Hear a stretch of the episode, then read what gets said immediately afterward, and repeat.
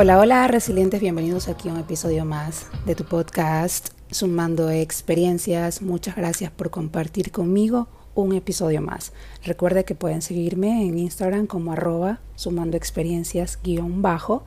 Y si quieres apoyarme, solamente dale clic aquí en el botón suscribirse o seguir en cualquiera de las plataformas que me estés escuchando. Bienvenidos aquí al episodio número 21 que traigo como tema algo interesante que ya venía hace rato queriendo contarlo, que es qué significa la frase tentadora y peligrosa, haz lo que te dé la gana. ¿Quién no ha escuchado en su vida desde la adolescencia, quién sabe desde la niñez hasta la adultez, que las personas siempre que son de autoridad para nosotros se refieren en algún momento con esta frase de haz lo que te dé la gana. Recordemos que esto quiere decir que puedes hacer lo que desees, siempre y cuando cómo se lo diga y con qué tono y énfasis se le dé.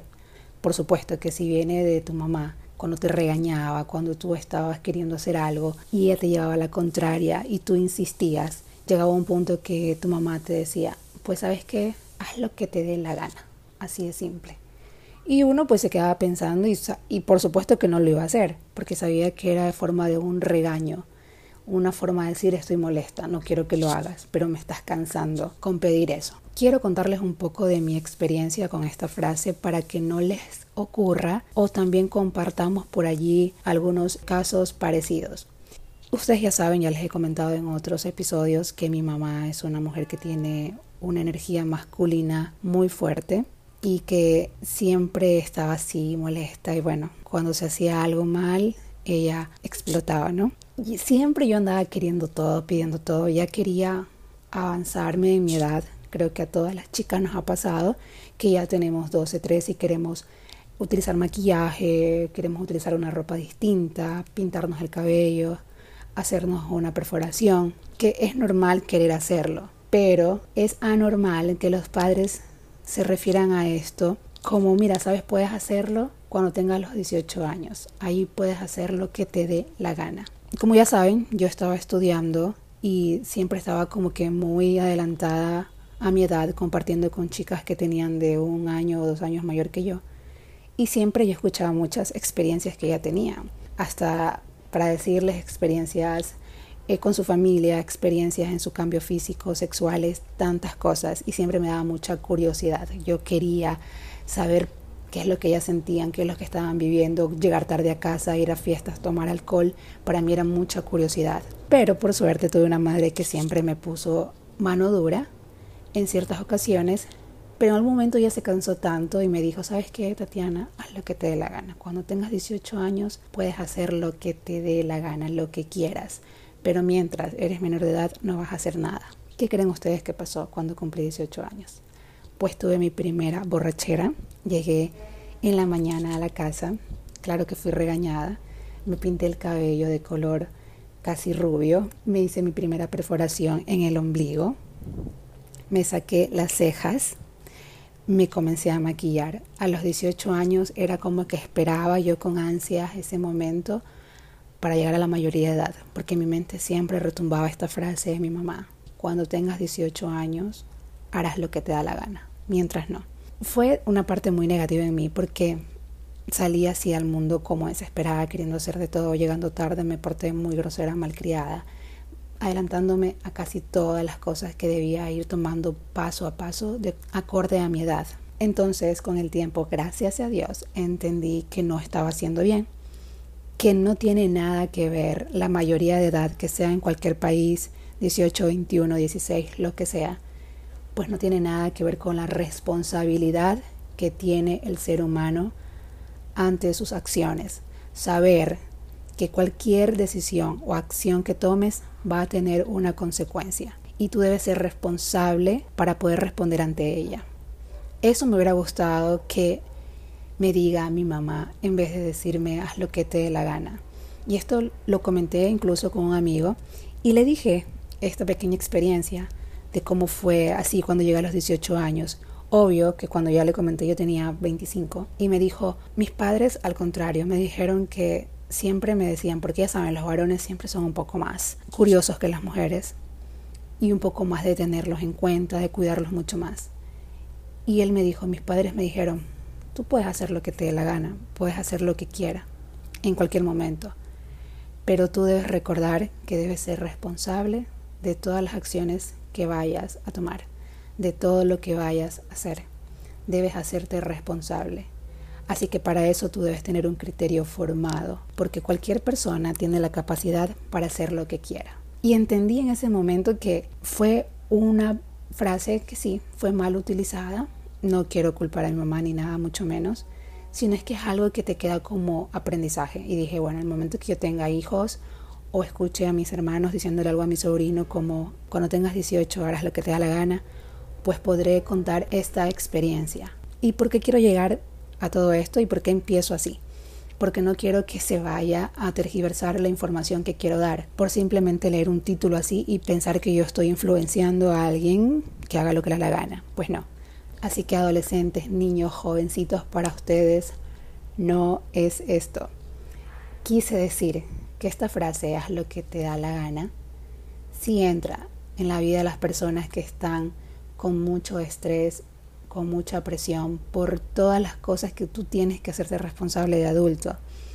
La familia, los hijos, el trabajo, las deudas, el estudio, todo esto que se te acumula. Llega un momento que tu rutina es la misma cada día y nos olvidamos de nosotros. Entonces, ¿por qué no ponernos a pensar un día a la semana ¿qué es lo que yo quiero hacer?